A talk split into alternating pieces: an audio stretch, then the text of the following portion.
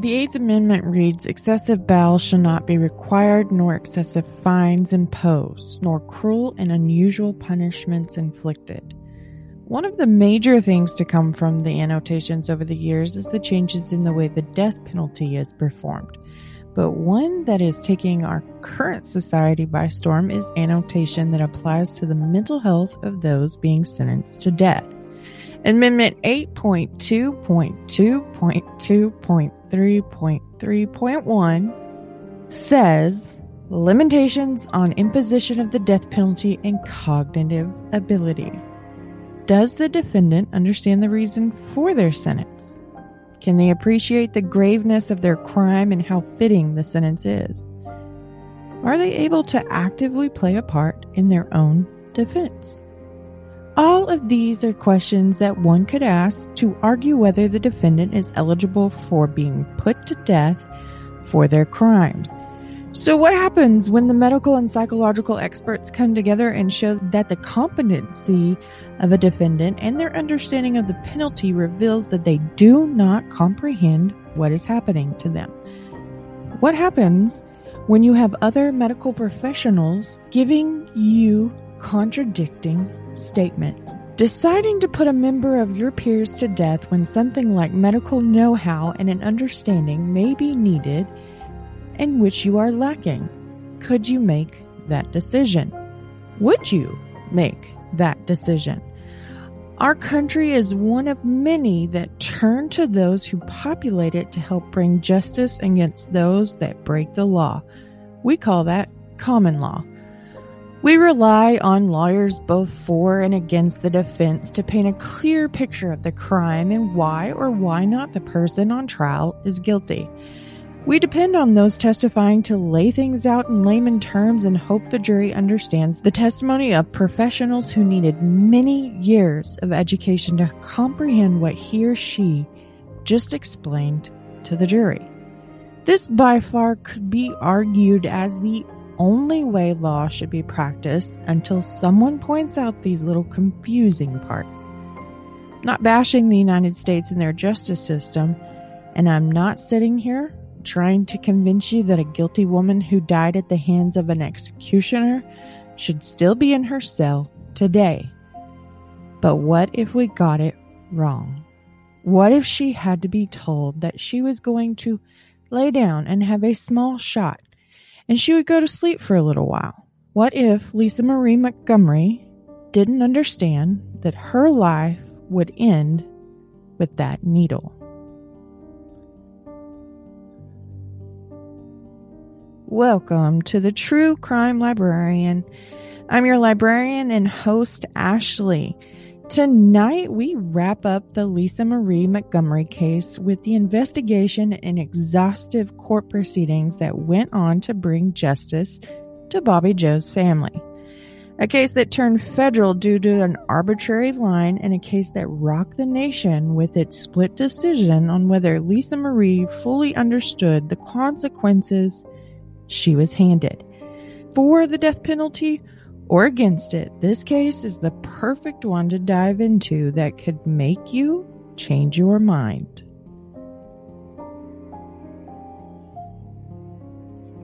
Warning, this episode contains graphic detail of child abuse, child sexual assault, murder, and adult language. Listeners' discretion is advised. If any of this may be too much for you, please skip this episode or have someone listen with you or for you.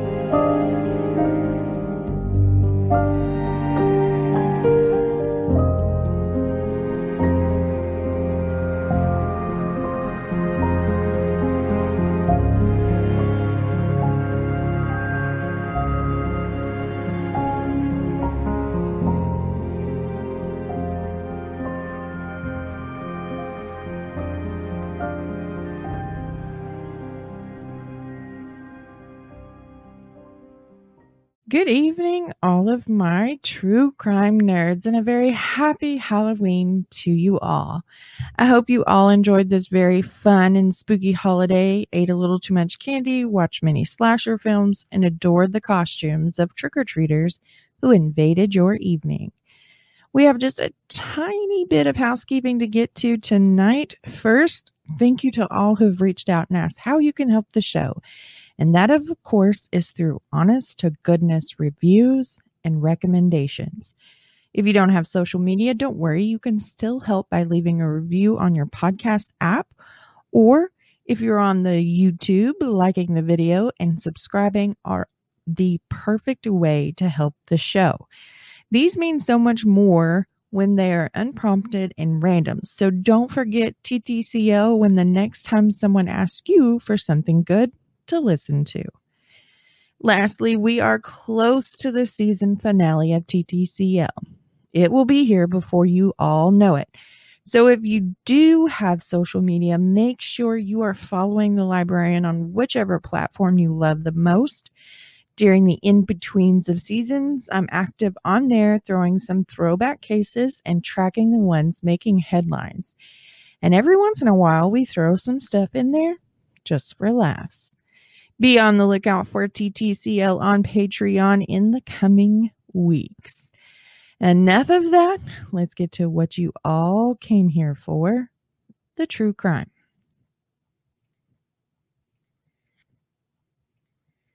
So last week I introduced you to Bobbie Jo and her family, which included her dogs that she was using to make her breeding business a success.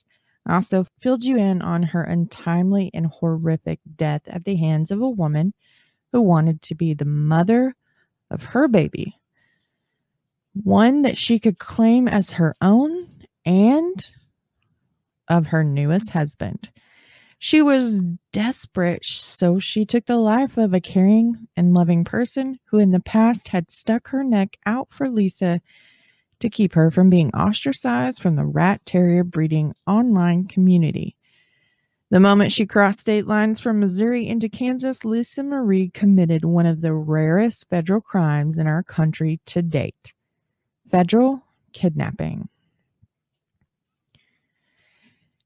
Becky Harper was in a state of shock as Sheriff Ben Espy began barking orders with the paramedics in the room working on what they were positive was a dead mother and a missing newborn. The words that the umbilical cord was cut ringing through his ears. This wasn't just the most brutal murder anyone could ever see. This was now a kidnapping. But for conventional kidnapping, they have a description of what the child looks like, but not here, not with this one. Everyone was excited to meet Victoria Jo in one short month. No one had a clue as to what this baby looked like. And with it being taken prematurely, they could be racing against the clock. There are hundreds of different risks with being born early. The major one, lung development. The last vital organ to develop in the 40 weeks of pregnancy is the lungs. This is why women who enter into early labor are pumped full of steroids. Doctors are trying to keep the baby in the safest, or what used to be the safest place on earth, for as long as possible. In there, the oxygen needed for growth and development comes from the oxygenated blood of the mother. The need for lungs capable of going through the respiratory process isn't needed until the final few months of pregnancy as the baby prepares for their birth and taking that first breath. One that all mothers who have birthed a child, either through normal delivery or cesarean, listen for the moment they know their baby is born. And it's that beautiful scream, that sound of healthy lungs screaming as it works through the trauma of just being born. Bobbie Jo and Zeb's daughter was out there without either of them. Is she breathing okay? Did she survive a traumatic birth? Does the person who has her know what to do for her? And can she survive something so heinous? With the recent murder of Lacey and baby Connor Peterson and the arrest of husband Scott Peterson, Espy sent deputies down to the Kawasaki plant to talk to Zeb because suspect number one, we all say it, let's say it together, is always the spouse. As true crime nerds, we know that 9 times out of 10 in a crime as personal as this, we know that the murderer is someone close to the victim.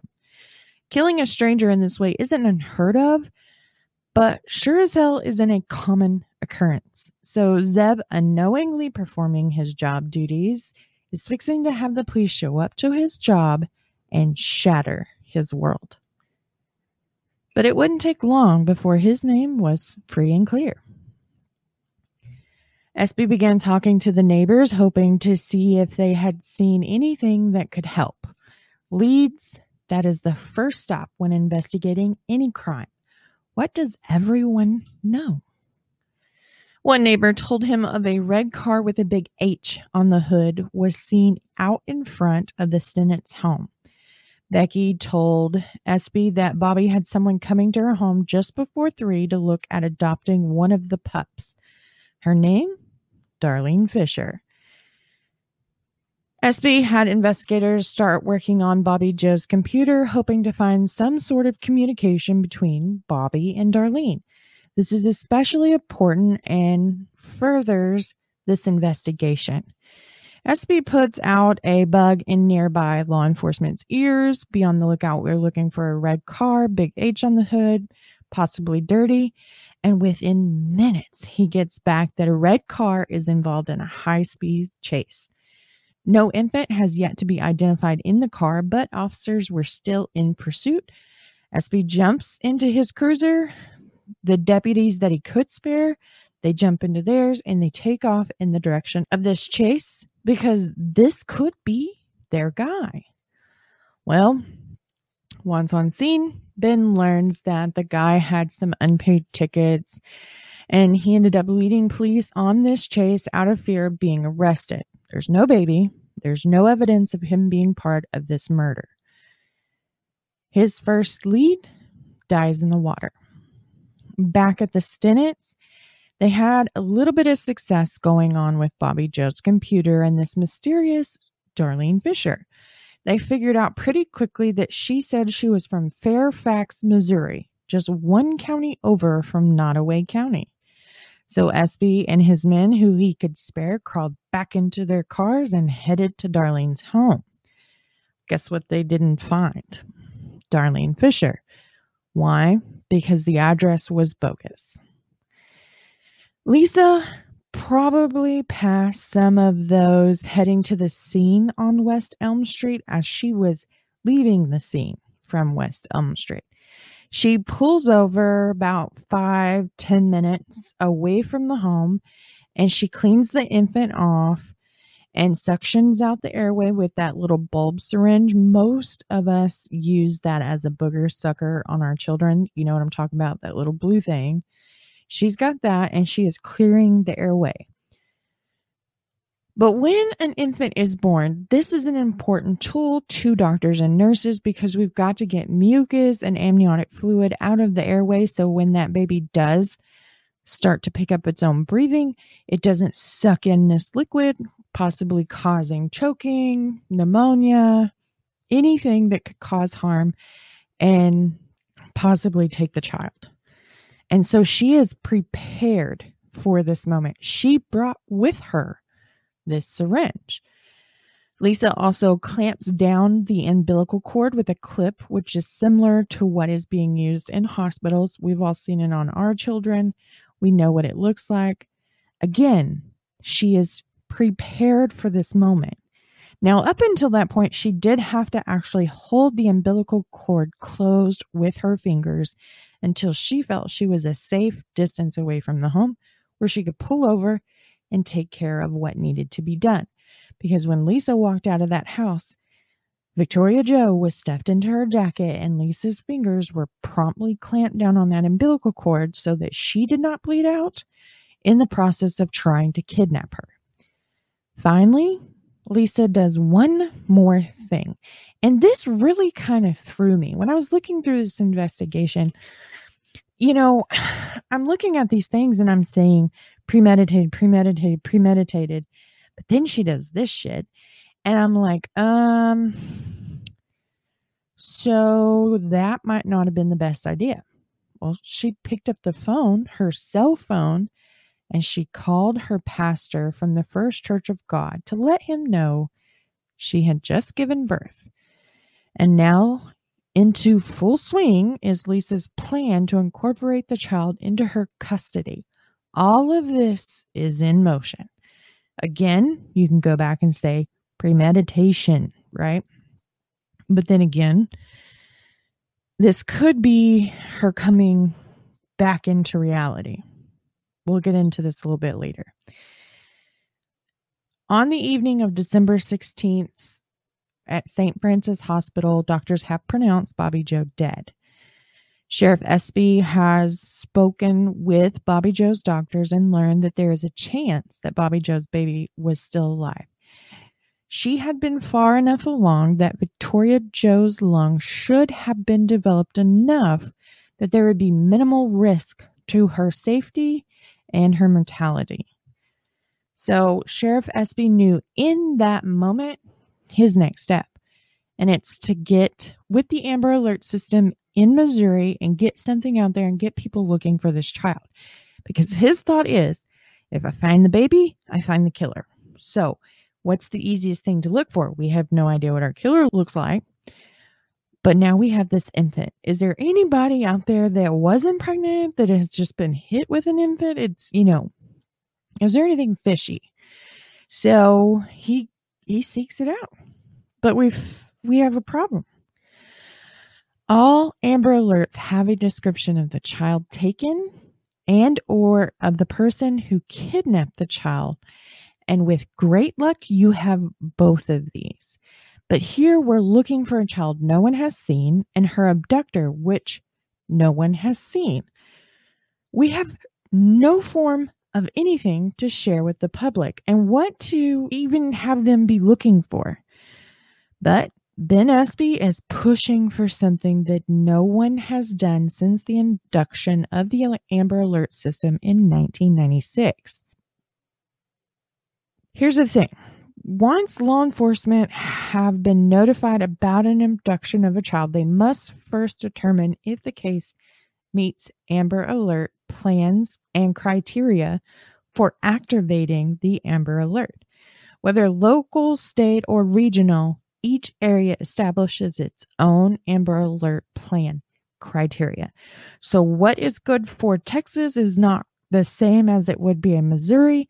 What's good for the United States isn't the same that it would be for in Australia, which is one of the countries that have adopted this system.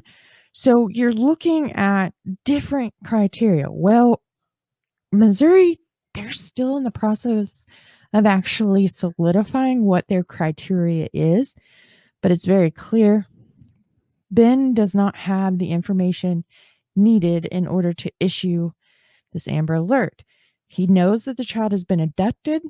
He believes the circumstances surrounding the abduction indicate that the child is in danger or in danger of serious bodily harm, possibly death.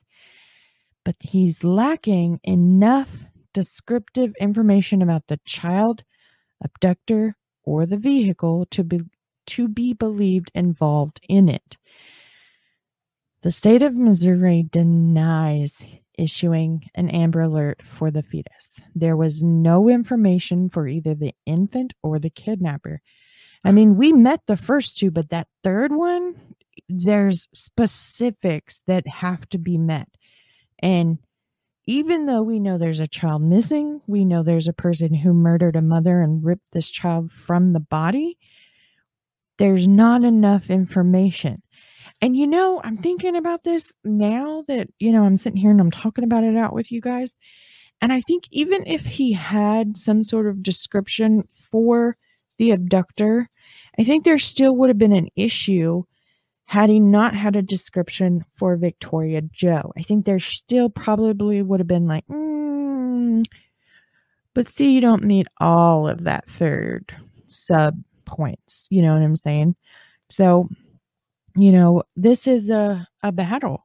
The Amber Alert system has been an amazing tool for investigators and law enforcement in recovering children before something grave happens to them. It's been an amazing tool. However, it came on the heels of a horrific crime.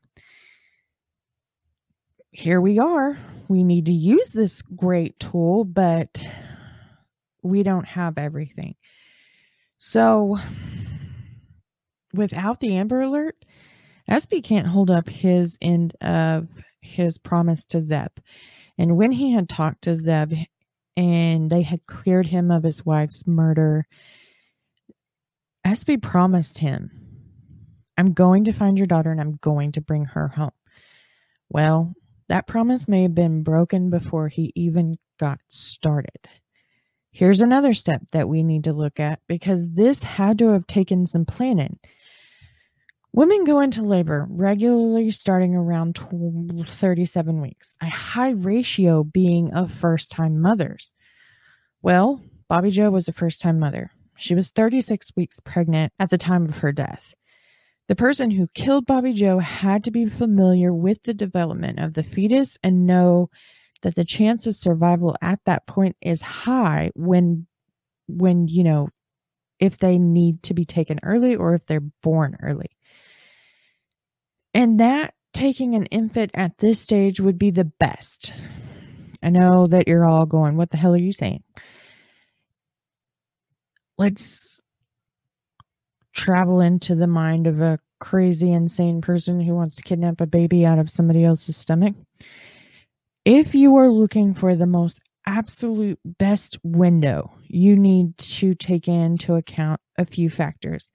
Survival rate of the infant taken at this point in development, the know-how, because that's really important, which we know that Lisa watched quite a few videos thanks to the internet on how to do so. You also have to look at the chance of the mother that you've chosen going into labor. If you know that at 37 weeks, things that need to happen for labor to occur begin happening in those last 4 weeks. You know, at 36 weeks, the infant is far enough along that the chance of survival is high, as long as you don't get in there and do something like go too deep. And you know that the chance of early delivery is still relatively low at 36 weeks. It's not unheard of, because a lot of babies have been born prior to and survived. You know, it's great to hear when an infant is born way too early and they still have that fight, that drive to survive. But when you're trying to plan something of this magnitude, you have to take into account these things. So Lisa did. Lisa knew. She followed along with Bobbie's pregnancy because she was sharing, you know, her own pregnancy story about her own child, and they were connecting on that level. So Lisa was fairly certain how far along Bobbie was, where she was, and her window of opportunity was during this week. And she struck when at the most opportune time. At this point of the investigation, Lisa was well past the state line and into part two of her plan. She was not actually driving back to Melvern, Kansas. Instead, she was on her way to Topeka. She had told her family that she was going to Topeka that day to go shopping. So she drives over there, and she's going to park across the street from a birthing center. And the parking lot is actually the parking lot of the Long John Silver. And she picks up the phone. She calls her husband, and she says, "Hey, honey, how's your day going?" "Yeah, good." "Mine?" "Oh, I gave birth to our daughter." That's how that conversation went in my head. I don't know if that's how that happened, but it happened that way in my head. she's at this, you know, stage 3 of her plan. She's now incorporating her husband and being like, surprise, had her kid while I was shopping. Sorry I didn't call, but can you come get me? So Kevin loads up 2 of Lisa's kids, I think it's her oldest daughter and her son, and they drive to Topeka to go pick up Lisa, who, you know, had just given birth while she was shopping. No big deal. Espy is chasing a ton of leads at this point and utilizing every man he can get from whatever jurisdiction they're in. And now they're going door to door in Skidmore, asking each resident individually and seeing what they knew about what happened that afternoon. A lot of residents in Skidmore were completely and utterly in shock, you know, because we were home and we didn't hear anything. How could something like this happen? You know, at this just doesn't make sense. But he does get a tip. He gets a tip from a resident about somebody local who had played a part in selling babies on the black market for roughly $6,000 a child.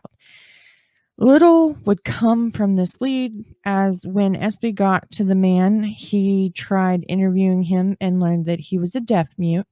So the entire conversation Espy had with him had to be written down. He learns very little from him that is pertinent to this case. He's no longer a suspect. Another lead come and gone. The good news is that the forensic team found some blonde strands of hair at the crime scene. Well, I've showed you pictures. If you watch the YouTube video or seen anything on social media, you've seen Bobbie Jo last week. She's dark-headed, dark eyes, very beautiful, very sultry looking. She didn't have blonde hair. We know these don't belong to her. These have to belong to this Darlene Fisher. I mean, she's the last person they are confident was in the presence of Bobbie Jo prior to her death. Well, now the FBI was there and they're working with Espy and every other department that had to come in and help him with this missing child and a brutally murdered Bobbie Jo. Espy at this point is also seemingly updating reporters every other step in this investigation. The small town of Skidmore and Nodaway County, they wanted answers. This was a safe area to live in. Topeka had the description of the car from their neighboring state as Lisa was riding back to Melvern with their daughter tucked in between herself and Kevin in the truck. Her oldest daughter and son are in her car, which is the car everybody's looking for. So in my mind, I'm going, oh my God, they're going to get the kids and they're going to have the wrong people, right? They don't. Everybody makes it home safe. But there's some serious questions about whether Lisa should have still been in the hospital. But Lisa, you know, plays it off. They're like, why are you in your car? Why aren't you in the hospital? You just had a baby. And Lisa's like, oh no. See, they made me drink a whole bunch of apple juice. And as long as I could hold that down and go to the bathroom, there really wasn't any reason for me to stay. And our daughter, well, she's perfectly healthy. So they released her. So we can go home now. Like it's an in and out, went to the ER, had a baby, they kicked us out kind of thing, right? Lisa's children are beginning to question their mother and her actions following the birth of their youngest sister. Many people had already talked to them about their mother and the fact that, you know, she was not capable of having any more children. And that in itself played a huge part in why the children were questioning what was going on. But also, they have seen her. They live with her. There wasn't this, you know, right before women give birth, it seems like they almost round out. You know, we've all seen those women who are pregnant and they put on like no weight. Looks like they swallowed a basketball and they're that size up until birth. But we do know women who Seemingly overnight, they went from no weight at all to really rounding out right before birth. It's common. It's excess water within the system to help aid with production of the blood and everything that the body's about to go through. It's preparing itself to survive that. But here we have Lisa, who had a pretty flat stomach. Her children know that. They've seen her in the home. And there was no obvious protruding baby bump. Okay. But now we have this beautiful 8-pound little girl, and everybody wants to know where the hell she came from, because there's no way Lisa was carrying her. But Lisa ensures her children, you know, I gave birth to her. She's your sister. You know, y'all always doubt me kind of thing. Back in Skidmore, if the Amber Alert system team was going to keep shooting down Espy for issuing out the alert, he decided, well, if you are not going to give it to me, then I'm going to do it in my own way. And he used the media to really get people looking for this newborn girl. Well, you've got Lisa's kids questioning her. Now Espy's in front of cameras going, they won't give me an Amber Alert, so I need you to be on the lookout for this. You've got all of this coming into play, and Lisa's just like, I had a baby. Everybody, you know, tell everybody, shout it from the rooftops. Now there's tension growing between Espy and the PR guy with the FBI. They have not even reached the overnight hours, and still they know very little about Darlene Fisher. They know very little about what happened prior to Bobbie Jo's death, in between Becky calling her daughter and walking to her home to find her brutally murdered. You know, they're grasping at straws because there's literally nothing to go on. In such a small community, they had hoped somebody had seen something useful. But in the day and age of the internet, we have something even better going to work out for Espy. Patience is the virtue in this case. The connection from how Darlene got to Bobbie had everybody kind of questioning things. And there was a certainty that Darlene initially could have been interested in the dogs, or it was if she feigned interest in the dogs. And how Darlene eventually did get inside of Bobbie's inbox. Well, that comes from the very well-known breeder in Kansas.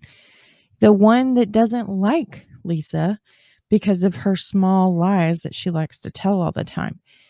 He is the one who spoke with Darlene initially, and he bridged that gap between the two of them and led her to Bobbie, because he genuinely thought Darlene was only interested in the dogs.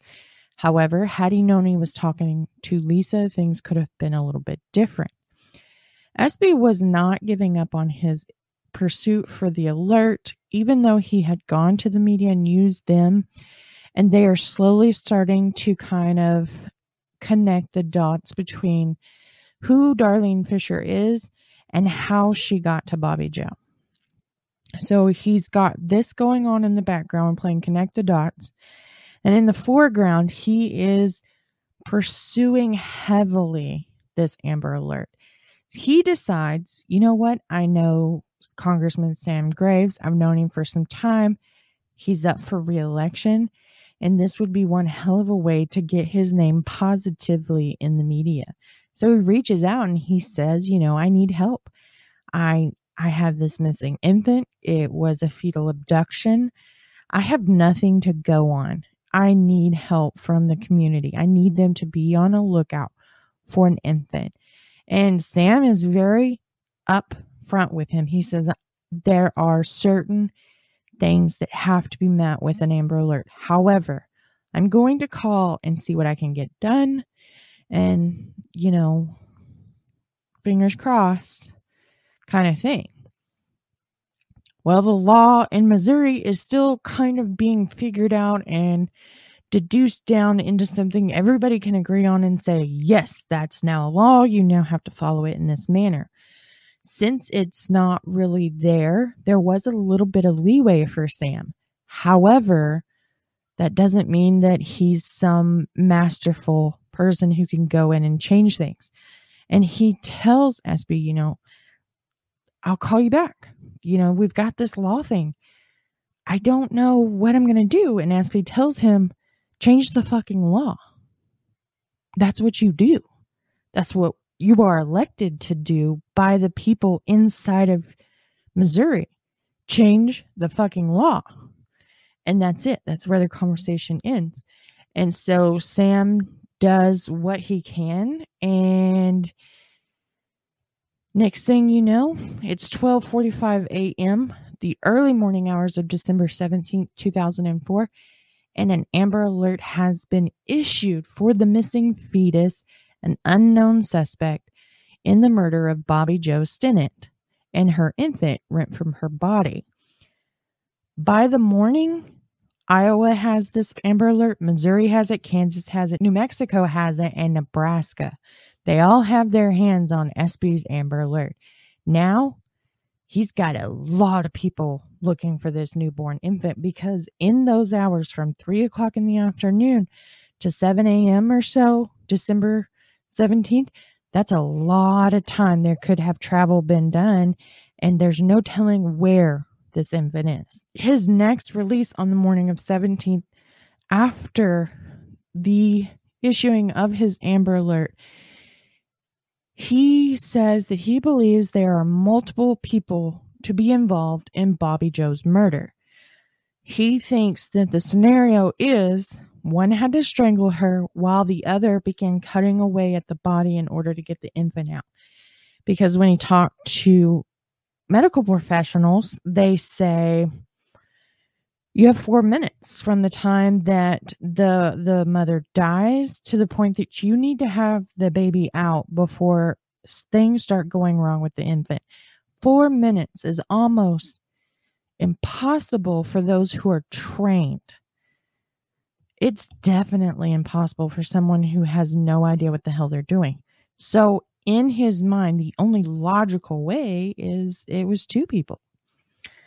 While Espy is fighting roadblock after roadblock, Lisa's back in Melvern. She's getting ready to take her daughter. They have named her Abigail Marie.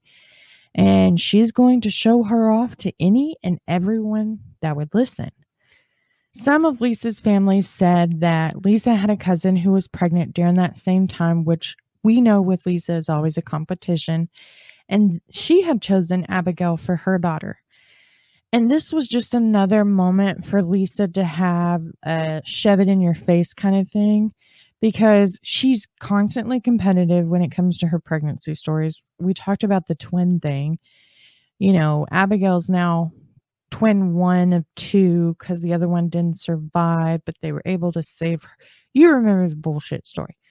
So what's another jab to all those people saying you can't have kids?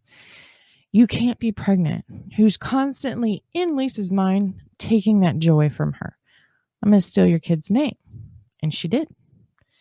And she named Victoria Jo Abigail Marie.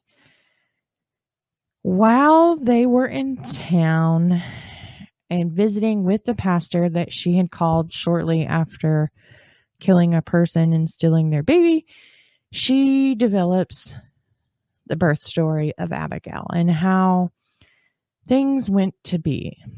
And this is just another odd factor to, you know, add into Lisa Marie and the whole story of everything.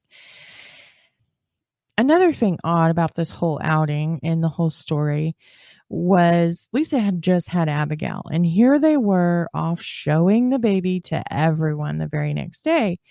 And it's a little weird because, first of all, what mother wants to get out the very next day and go around and show people their baby? Second of all, we know how risky it is to have multiple people who are not someone in your home around your infant and possibly exposing them to germs that they don't have a way to fight off for just yet. But here's Lisa and Kevin showing off their daughter. Another thing was Abigail had a very round head. Why? She was never actually shifted into the birth canal. And if you have given birth to your children, or, you know, your wife gave birth to your children, and you notice once they're born, they had this very cone-shaped top to their head. They weren't, you know, Dan Aykroyd kind of cone head. They just, you could tell there was a misshaping, which eventually does work its way out as the baby grows, because those are not, those plates in the head had not grown together just yet, which is why they don't grow together, so they can go through the birth canal. But here's Lisa Marie, this baby with a very round head that she gave birth to naturally. Another thing very concerning is the appearance of Abigail. She had bruises on her face, very prominent bruises on her face. She had what they described as a mild scratch just above her eyebrow. She had these really long, skinny fingers, and they were very pale, almost as if there's poor circulation, which there is to an extent, because when the infant is inside the womb, they're very tucked up together and their fingers are constantly balled. And so that inhibits some circulation. But once they're born and they have the space to stretch, slowly those hands will relax and circulation goes into the fingers. But most newborns, if you look at it, have very blue tint fingers for the first few days of life. The final really kind of jab of this whole shitstorm, she looks nothing like either parent. Nothing. Kevin marveled in the fact that all of Lisa's children prior to Abigail had been 5 pounds or less. And here's Abigail, easily an 8-pound baby. That's not normal. Typically, a mother has very similar weight children. Both of my kids were within ounces of each other. My mother-in-law's kids were very big babies. I feel so sorry for her. They're very butterball turkey-sized babies. And there was a little bit of difference between me and my brother, but he was born premature. So, I mean, if you look at your children, if you have multiple children, and you look at their birth weights, they're almost right there together. It's not normal, really, to have a pregnant woman, zero complications, no problems with gestational diabetes, no problems with preeclampsia, no health issues at all during the entire 40-week gestation, to have a baby significantly larger than the rest of the children. It's just not a typical thing. Some people will go, well, what about the father? Well, I tell you, that or doesn't play a role, because my butterball turkey of a husband, my kids, they just didn't match. But they were very similar to me in birth weight. So you could say maybe that Kevin and you know, how much he weighed at birth? Not likely, though, at all. So you have all these factors, you know, this kid doesn't look like y'all. She has these long, skinny fingers. You kind of have short, stubbier fingers. I don't want to say they were super stubby, like sausage links or anything. But they didn't resemble this child that they're holding. And then it's almost as if the baby had been beaten because of the bruising that took place due to its very violent birth. Some believe that the scratch was actually cut too deep with a paring knife, because she also had another scratch. But I don't know. It could just be like when, this is very graphic, when Lisa reached in, her fingernail caught the face of the infant. And, you know, you kind of have to handle them like they're an egg that's going to crack when they're first born, because everything's so malleable as far as their bone structure and stuff. and they bruise really easily. So if you ever notice, your doctor's not like just raring down on your child holding on. They're very soft in the touch. I doubt very serious that through the chaos that had happened during the murder, Lisa was, you know, cradling this child out of the womb. She was yanking, we got to get out of here kind of thing. Bobbie Jo had a very close friend in North Carolina, and she has just got wind of her friend's murder. And she decides she's going to get on the chat room. Her friend is located in North Carolina. You know what the map looks like. We've got some states in between these two. And she gets on this breeding, and she notices that the chat room is no longer talking about the breeding. They're now talking about their dear friend Bobbie Jo, and kind of what they knew leading up to this. So this is before podcasts, really. There's still talk radio, but true crime podcasts were not like a huge thing. Well, they probably weren't a thing at all, honestly. Not really sure. Don't quote me on it. But it wasn't as common as it is today.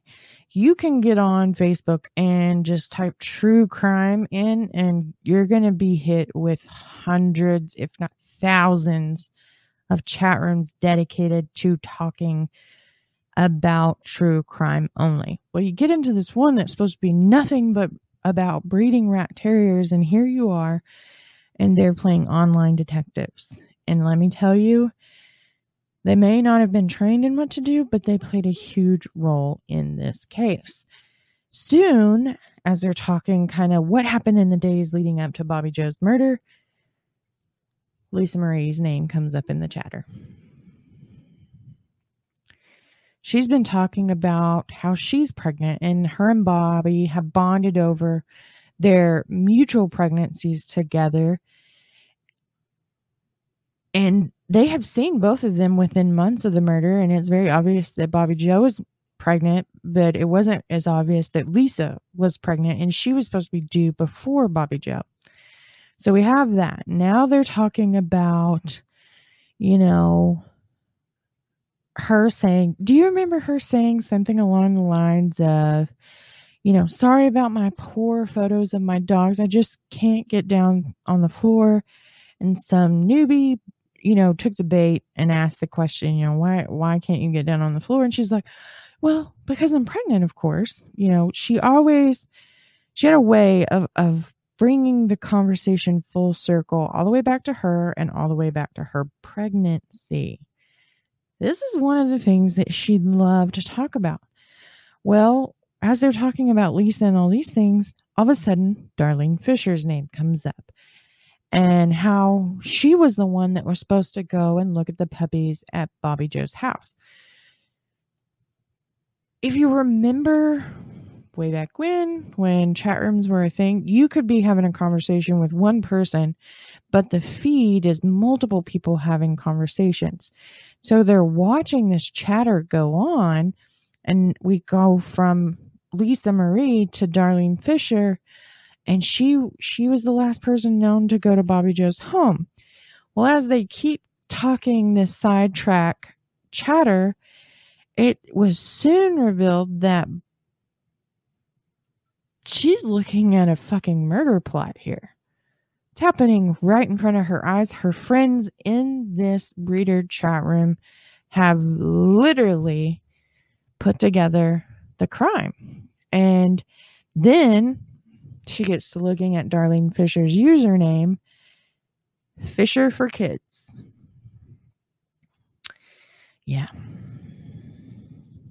So she held on to that username, and she realized at that point she needed to get off the internet, and she needed to get a hold of the FBI and tell them what she had just seen go on in the chat room and where everybody's mind was kind of at, and possibly have them look in the direction of Lisa Marie, possibly being Darlene Fisher.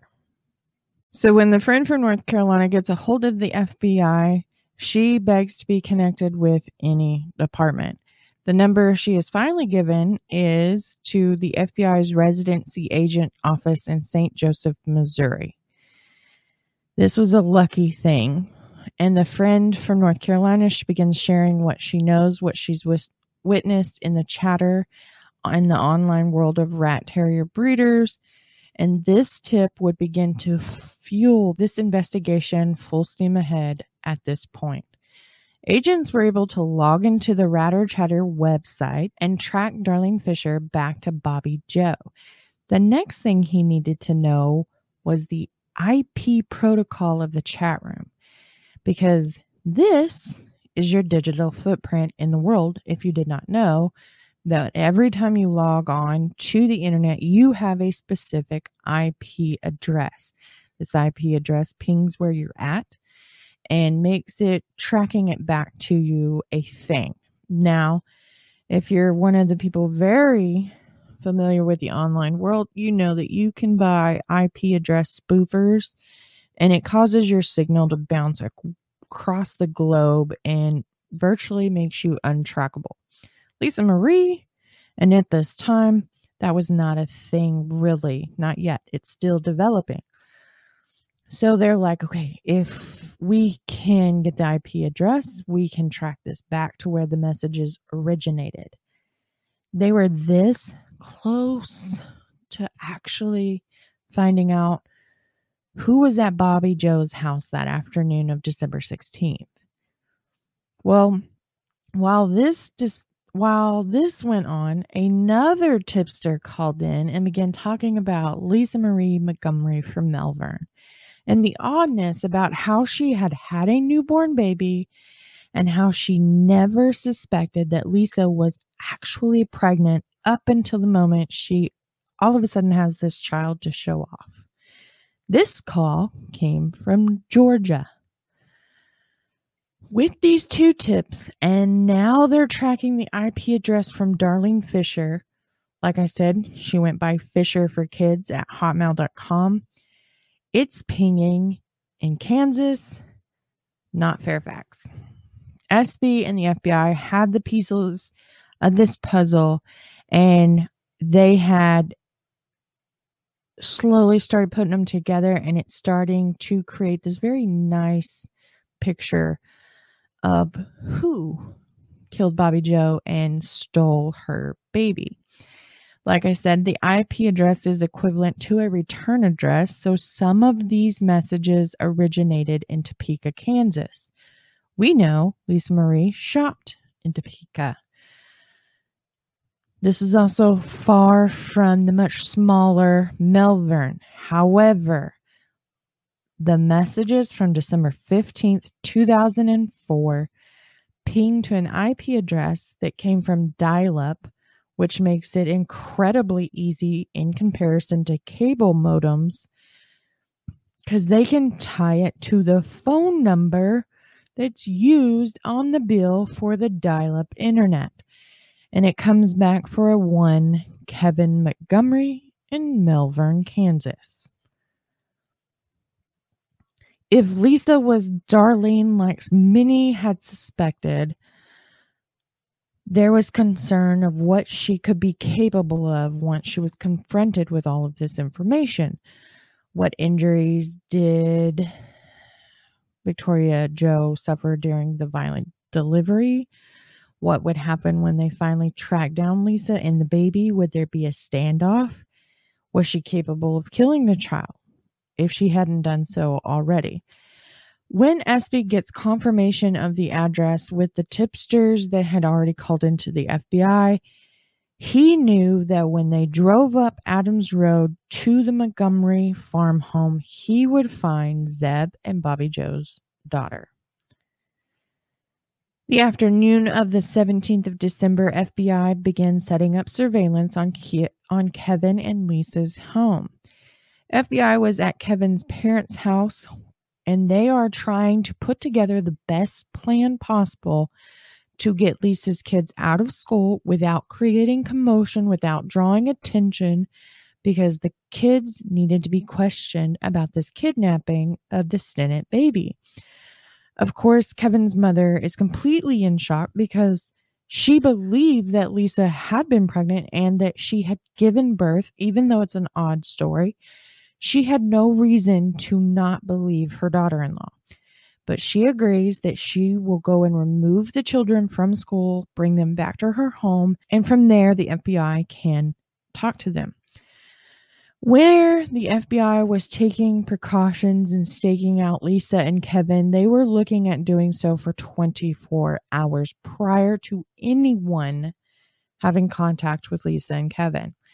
Espy didn't care. He wanted his people on scene, so he sends out his best investigators because he's got to stay behind and he's kind of got to corral the media and keep things out of it. They don't want to tip off that they're on to Lisa and Kevin. So he sends his people out, and his concern, first and foremost, is I've got to get that baby. I've got to make sure that she's okay, and I've got to get her back to her father. I promised him I would find his daughter and bring her home. The FBI had hoped, as they're digging in and setting up surveillance, that since neither Kevin nor Lisa had any kind of criminal history, they were hoping that this would make for a very easy kind of confrontation, that there wouldn't be any kind of standoff. And, you know, they would be able to take them both into custody because at this time they believe Kevin is in on the crime. What neither FBI or SB know is Kevin did not know a damn thing about what his wife had done. All he knew was he was the father of a beautiful baby girl, and he was happy as all get out. But there's also that chance that he could have been the mastermind behind this whole thing. And maybe they had this like baby selling ring going on from their home. None of that true. Kevin's innocence is maintained and confirmed through this investigation. He literally did not know that his wife was capable of doing what she did.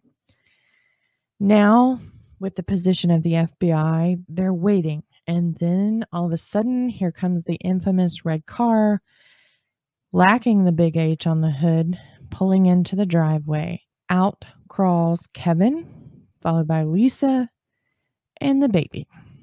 Randy Strong, one of Espy's guys that was sent to be his eyes and ears on scene, he was told one thing: you make contact with this woman and you figure out whether that baby is Zeb's or not. And if it is, you get it the hell out of there as soon as possible. So Randy Strong walks up to the front door of the 5-bedroom farmhouse and knocks.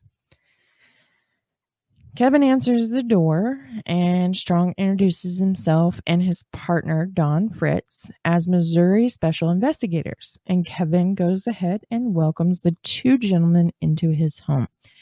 What would unfold past this point, Kevin could not have imagined at all.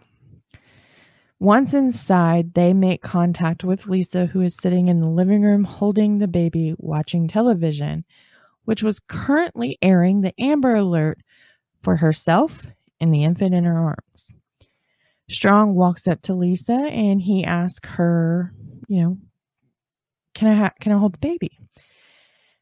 You know, you need to give me the infant right now. And she asks him, you know, why?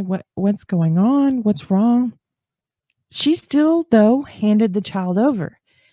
Strong turns, exits the house, and hands this infant off to the very first agent and screams, demanding, take the infant to the hospital and have her checked out right now. They have custody of this baby. So the chances of anything happening to harm anyone past this point would only be to Kevin and Lisa. And this is a huge plus kind of thing going on. So they get Kevin and Lisa separated, and Kevin was very open about his events on December the 16th. He says he arrived home at 5:15, and at that point, Lisa had called and told him that she had gone into labor while shopping in Topeka, and she had delivered their daughter. So Kevin and Lisa's older daughter and son join him as they drive to go pick her up, and they find her waiting in the parking lot of the Long John Silver's, which was directly across the street from the birthing center she said she delivered Abigail at. Lisa climbed from her car into Kevin's truck with their daughter, and the two children drove the car back home. Strong has Lisa, and she's very adamant. You know, I was just pregnant. I just gave birth yesterday at the Birth and Women's Center in Topeka. They were trying, what Strong was doing, trying to get her open up about the birth story, is see if she could produce anything, any records of the delivery, any records of the birth certificate, anything that would show that this child was tied to her. But guess what? Nothing to show. Once they read Lisa's rights to her, she broke. And Strong knew that she wanted to tell him something, but he knew he needed to provide her with the right set of circumstances to get her talking. While he was standing there talking to Lisa and asking her, you know, is there something you need to tell me? She's crying, and he sees on her hands there are numerous cuts. Later, swabs from her fingernails would provide them with a positive DNA match to Bobbie Jo. At the time, you could tell there was a struggle of some sort, and the evidence was there riddled all over Lisa's hands. At a little after 3 p.m., December 17th, 2004, Sheriff Ben Espy steps out in front of 40 or 50 microphones and television cameras, and he finally delivers the word. They have caught the woman they believe to be the responsible party for the killing of Bobbie Jo Stinnett and the kidnapping of her child. This was a victory, and completely shocking, coming this soon following what they had to go on. They literally started with nothing, and in a matter of 24 hours, they have the person who committed the crime and the baby in their custody. 30 minutes following the news breaking of the arrest of a woman they believed to be responsible for the tragedy in Skidmore, tests confirmed that the infant that was taken to the hospital belongs to Zeb and Bobbie Jo. Lisa's arrest made headlines across the world. There's something about a case like this heinous fetal abduction, and then on top of it, the horrific scene that was left behind that left the world watching and hoping that police could find the person responsible. And here they are 24 hours later, and they have completed both tasks. Lisa tells Strong, who SB will claim later following his retirement was one of his best interrogators from the state of Missouri, he asked Lisa the right questions at the right time and in the right tone. And Lisa was talking, and she started off saying, "You have the right baby." That's where she started. And that's the thing with Lisa and her mentality. I think that if you are going to come at her aggressively, she would have shut down. But if you show some sort of empathy in your tone and in your delivery, she longs for that so much so that she will provide you with whatever it is you want to know in order to get that kind of emotional response from you. And I think that's where this plays into being the best interrogator in the state of Missouri for Strong, was he recognized what she was lacking, and he provided that in order to get this confession from her. Lisa says, quote, "I lied to my husband about giving birth to a child. I drove west from Skidmore, stopping at about 7 miles outside of town to stop and clip her belly button and put the blood-stained blankets in the trunk after I cleaned the infant up. Inside of her trunk of the red car, they would find the blankets along with the rope they believe she strangled Bobbie Jo with and the paring knife she used to perform the at-home cesarean delivery. Then she admits that she called her pastor and told him of the delivery of her and Kevin's daughter within 10 minutes of leaving Skidmore. Lisa had thought about every step of her story right from the get-go. This had to play out perfectly in order to sell the story to a husband, neighbors, friends, acquaintances in Melvern. Everybody questioned whether she had been telling the truth about her pregnancy, and now it was her time to shine, and she was going to sell it. The story was Lisa's story, but the longer she was in custody, the more it changed. She began to slowly detach herself from the crime up until the point that she says someone just handed her the infant. And this could be the sudden change in reality for Lisa. And I say this in the manner of there could have been a type of psychosis that Lisa entered into in the moment she put the whole plan into action and left her home in Melvern and headed toward Skidmore, Missouri, instead of Topeka, where she had told everybody she was going. At that point, there could have been this slip in her mental health, and she developed this kind of nest egg around her psyche in order to keep what she was fixing to do from causing any more damage. We watched her detach herself through reading. We watched her detach herself through online chatting. And I think that there's a possibility she detached herself from the moment she got into the car, pulled out of her driveway, and put into plan the murder of Bobbie Jo and the kidnapping of her unborn child. Now she's in custody, and I think that psychosis is shifting back into reality.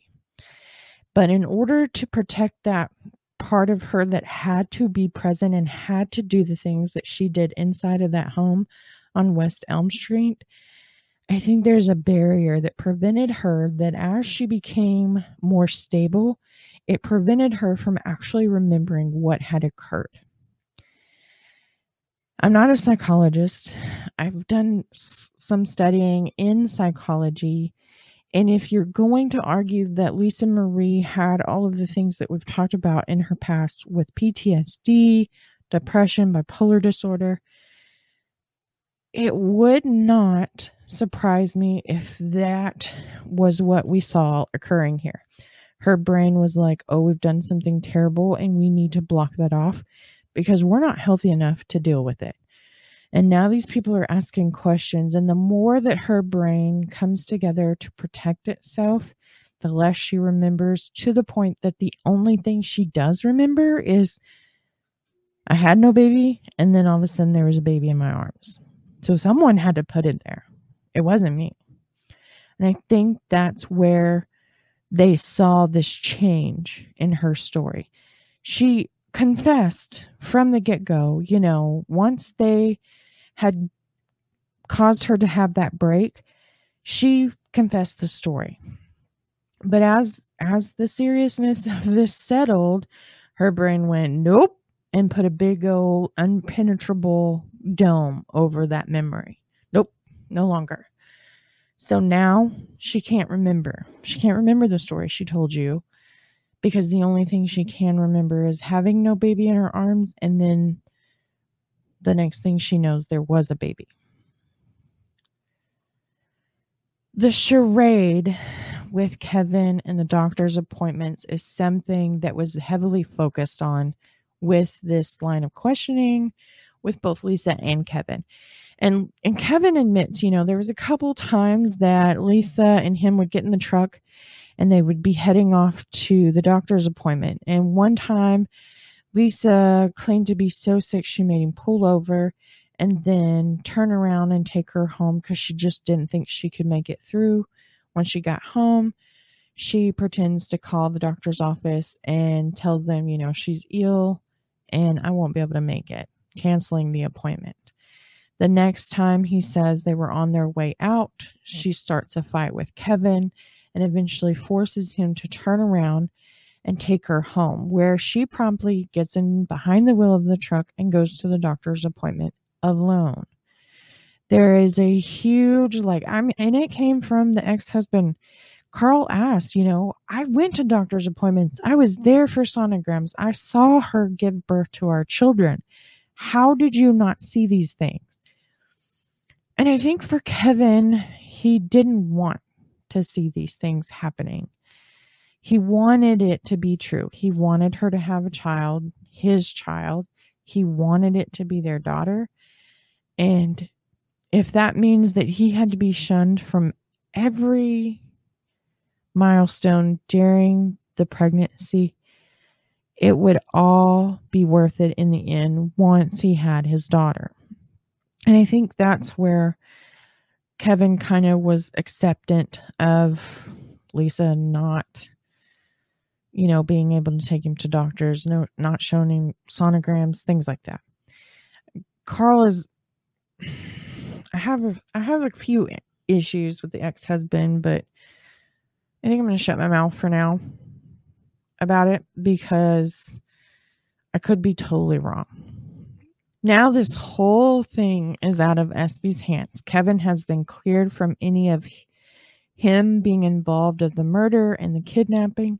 Now that this whole thing is out of Espy's hands and Kevin has kind of been cleared of any wrongdoing, they start to believe that he really did not know what his wife had been doing. It falls into the hands of the U.S. Attorney Todd Graves. His first statement updating everybody about Tori Jo is what she came to know. Her name is Victoria Jo, but she is known as Tori Jo. He let the community and the nation know that Tori had been reunited with her father and family and that she was doing great. Now it was time to figure out what exactly happened that afternoon inside of the Stinnett home and begin building his case against the woman who did the unthinkable. The first thing to do was charge her, and that is what Todd Graves did. Lisa was charged with kidnapping resulting in death, which was punishable by death or a mandatory life sentence and a $250,000 fine. Lisa was never going to see her children again as a free woman. She would miss the births of her grandchildren. And as far as Kevin is concerned, he was going to be active in freeing his wife from the death penalty at the very least and possibly get her the best treatment she could have and which she very much needed. Lisa Marie Montgomery was scheduled for her first court appearance since taking into custody for December 20th of 2004. This is where they would actually formally charge her with kidnapping resulting in the death of a person. It was unclear at this point if there was going to be any state charges arise from either Kansas or Missouri, but Lisa was extradited back to Missouri where she would stand federal trial for her charges. She would be paraded in and out of the courtrooms for the next 2 years. Her defense was working for her, and their first claim, pseudocyesis, which is a condition in which Lisa believed that she was actually pregnant. And as the time came for her to have the baby, it's possible her psyche broke, and she became desperate for finding a baby, leading her to drive to Skidmore and murder Bobbie Jo, then take her unborn child and flee.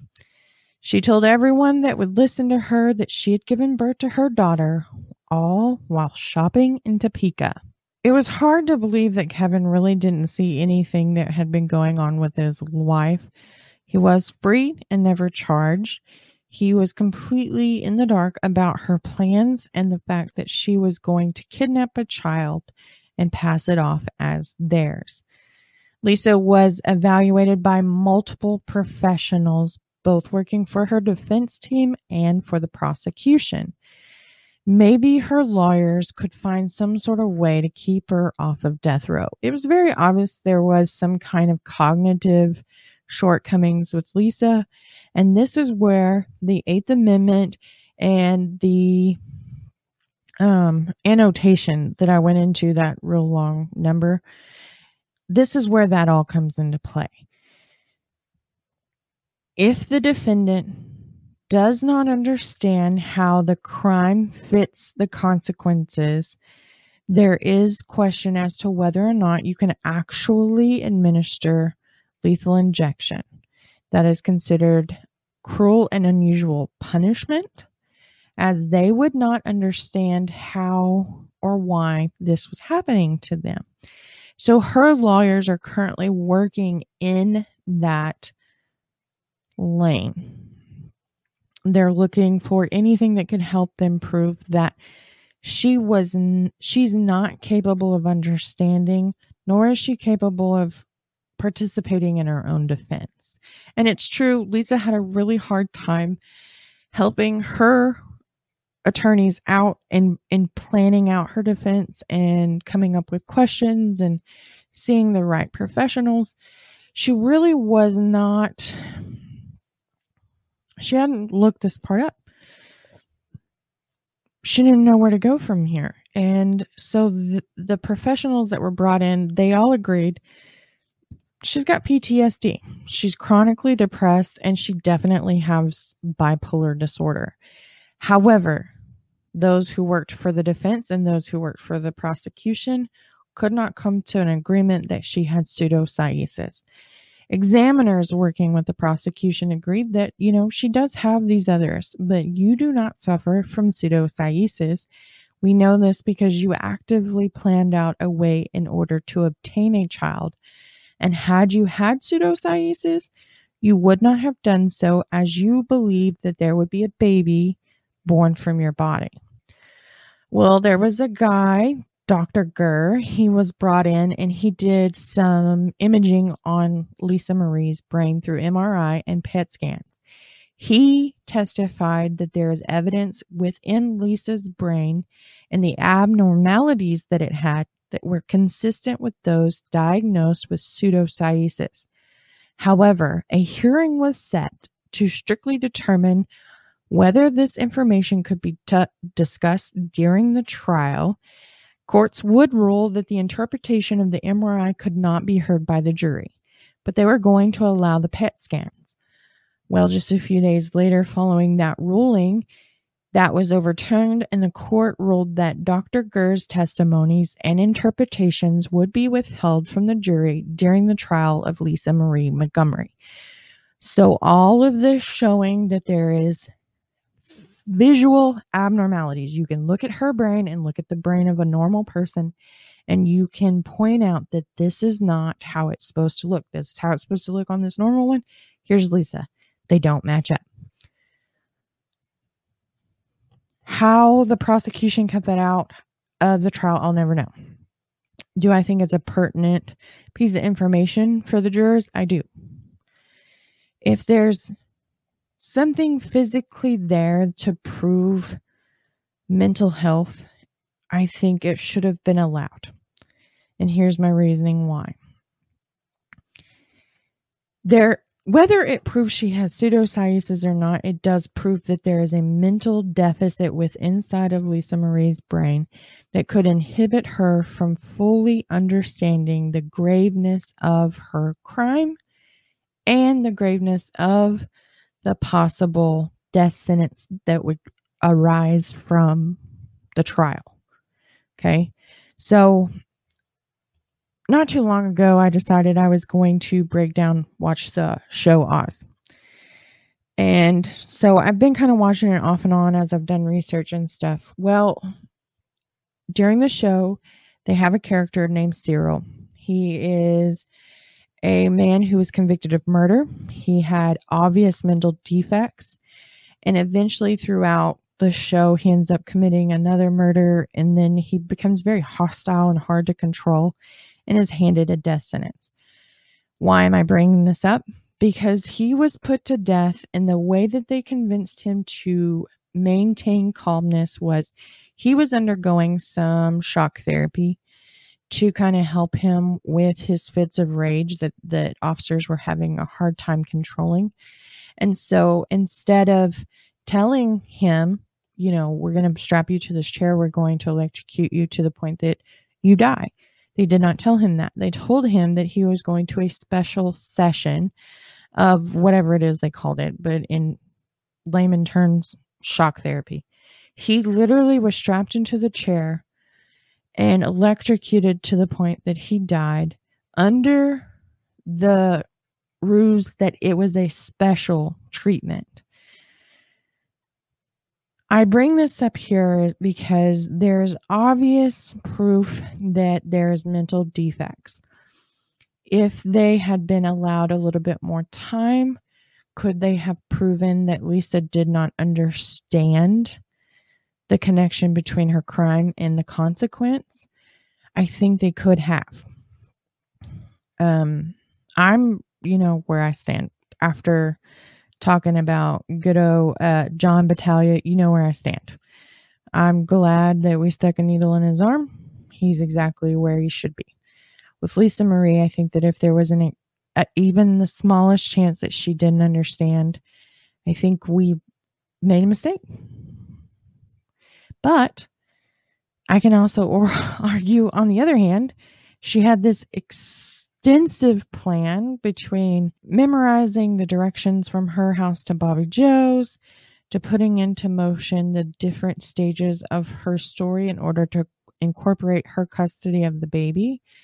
The, you know, forever kind of pulling the wool over the sheep's eyes kind of thing going on throughout this whole I'm pregnant phase.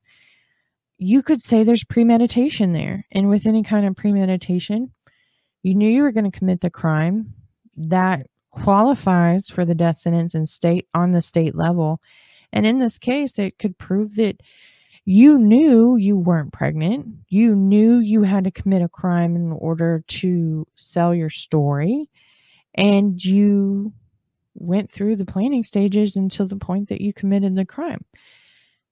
Does you having PTSD or bipolar disorder or chronic depression, does that change that? No, it doesn't. But, you know, we're back to, did she truly understand it? And I think there needed to be some more evaluation of Lisa following her conviction and prior to the scheduling of her death sentence. So, I'm on the fence with this one, you guys. You know, there's so much diversity when it comes to Lisa Marie's trial. You've got pro-lifers on one side, you've got pro-death row on the other, and then you have these people who, you know, we could go either way. We stand in the gray, and you've got to look at everything, and I mean everything, in order to really kind of see this story as a whole. There's premeditation. 100%. I will give you that. But what I want to know, and I don't think there's enough information out there, and there needs to be, is whether or not she actually understood how you went from point A to point B. The other thing I'm going to have a really hard time is if they did actually tell Lisa, we're going to take you down here and you're going to get a shot and you're going to go to sleep. If they did not tell her what was going to actually happen, that she would not wake up, that this would end her life. Yeah, we have some problems with cognitive ability here. And there may be a leg to stand on for her family. I don't know. I am neither trained as a psychologist or as a police investigator or a lawyer or a judge. So what do I know, right? Here's what I do know. There are only two people who can tell you for sure whether Lisa Marie knew what she was doing and whether she was level-headed during the crime. And they are both gone.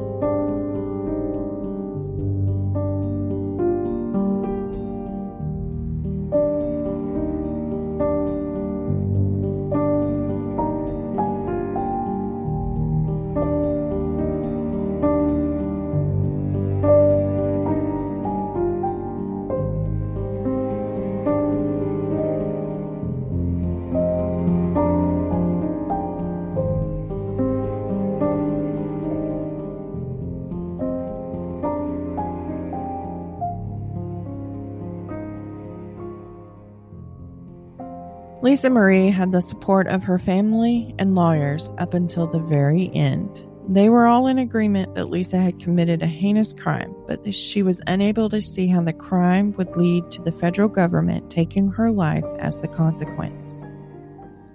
Once her mental disorders were diagnosed and she started receiving treatment, that those closest to her would see the woman they lost many years ago.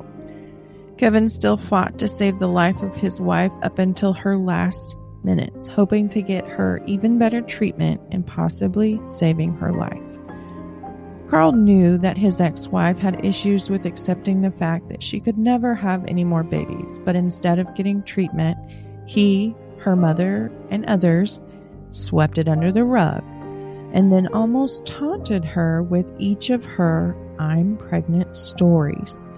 When Carl could see that Judy wasn't a loving mother, that none of her family knew what it was to show love and affection, he should have shown her differently.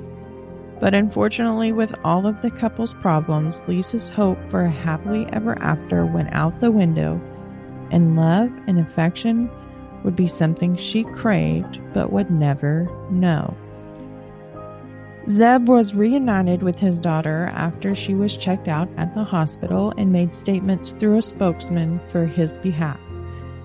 But unfortunately, the rumor mill says that once the media nightmare slowed down after Lisa's capture, he drifted away from Becky, and Victoria Jo rarely had visits with her maternal grandmother. Zeb and Victoria Jo lived their lives behind the spotlight that comes with the murder of his wife and her mother. And I believe that for them, that is the only way they can truly move on. The debate over the death penalty continues today. Some believe Lisa Marie got what she deserved, and others felt that her sentence of death should have been excommunicated to life. No matter where you stand, this case pulls you from your comfort zone and makes you look at the circumstances from the other side. I want to thank you all for joining me tonight. This has been a rocky road from start to finish, but it is one that will stick with you for a lifetime. Join me next week as we dive into the depths of murky water, revealing more bodies than anyone could have imagined. As always, I leave you with one last line. Nothing in this world can torment you as much as your own thoughts. Much love, the True Crime Librarian.